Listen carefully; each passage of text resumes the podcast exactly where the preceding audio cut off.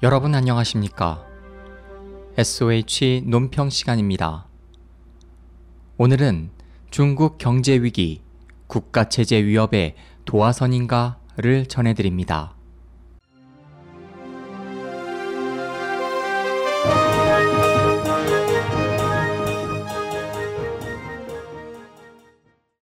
중국은 공산당이 운영하는 독재 국가다. 그들의 독재 통치가 지금까지 국민들에게 받아들여지는 것은 빠른 경제 성장이라는 버팀목 때문이다.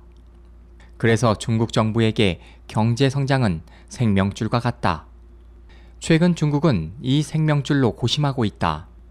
중국 경제 성장률의 급격한 둔화 가능성이 계속 제기되는 데다 주가의 폭락 장세가 이어지고 있기 때문이다.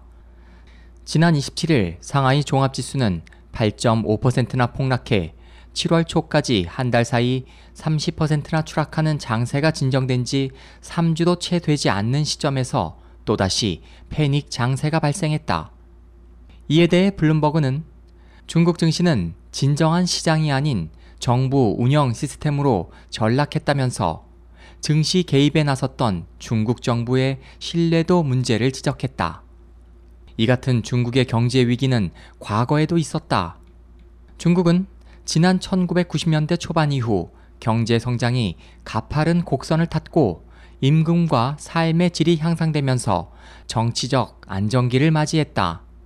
하지만 1989년 민주화를 요구하는 테난먼 시위에 대한 중국 정부의 무력 진압은 중국 정치에 적지 않은 타격을 주었는데 여기에는 마오쩌둥 전 주석 사망 후 발생한 최대 경제적 위기가 그 배경으로 작용했다.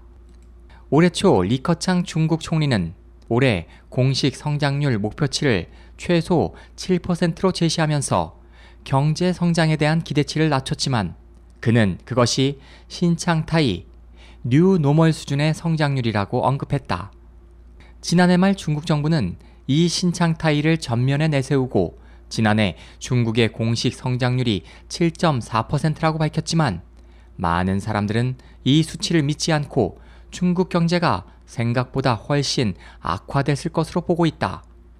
한편 런던 소재 리서치 그룹 캐피털 이코노믹스는 전력 생산과 화물 선적, 건설, 여행객, 선박 등의 화물량 등 다섯 가지를 토대로 중국 경제 활동을 분석해 중국의 연간 성장률이 5.7% 수준이라고 분석한 바 있다. 미국 조지 워싱턴 대학의 중국 전문가 데이비드 샴보는 지난 3월 월스트리트 저널에 중국의 공산주의가 언제 무너질지를 예측할 수는 없지만 공산당 통치의 내리막이 상당히 진행됐다고 지적했다.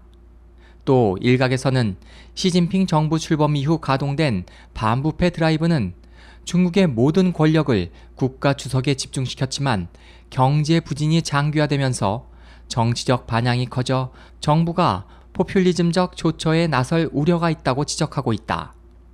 영국의 시사주간지 이코노미스트는 민주화가 성장률을 높여주지는 않지만 경제 성장은 민주화 수준을 향상시킬 수 있다며 중국의 경기 둔화나 정부에 대한 불신이 중국의 정치적 위기에 도화선이 될 가능성이 있다고 경고했다.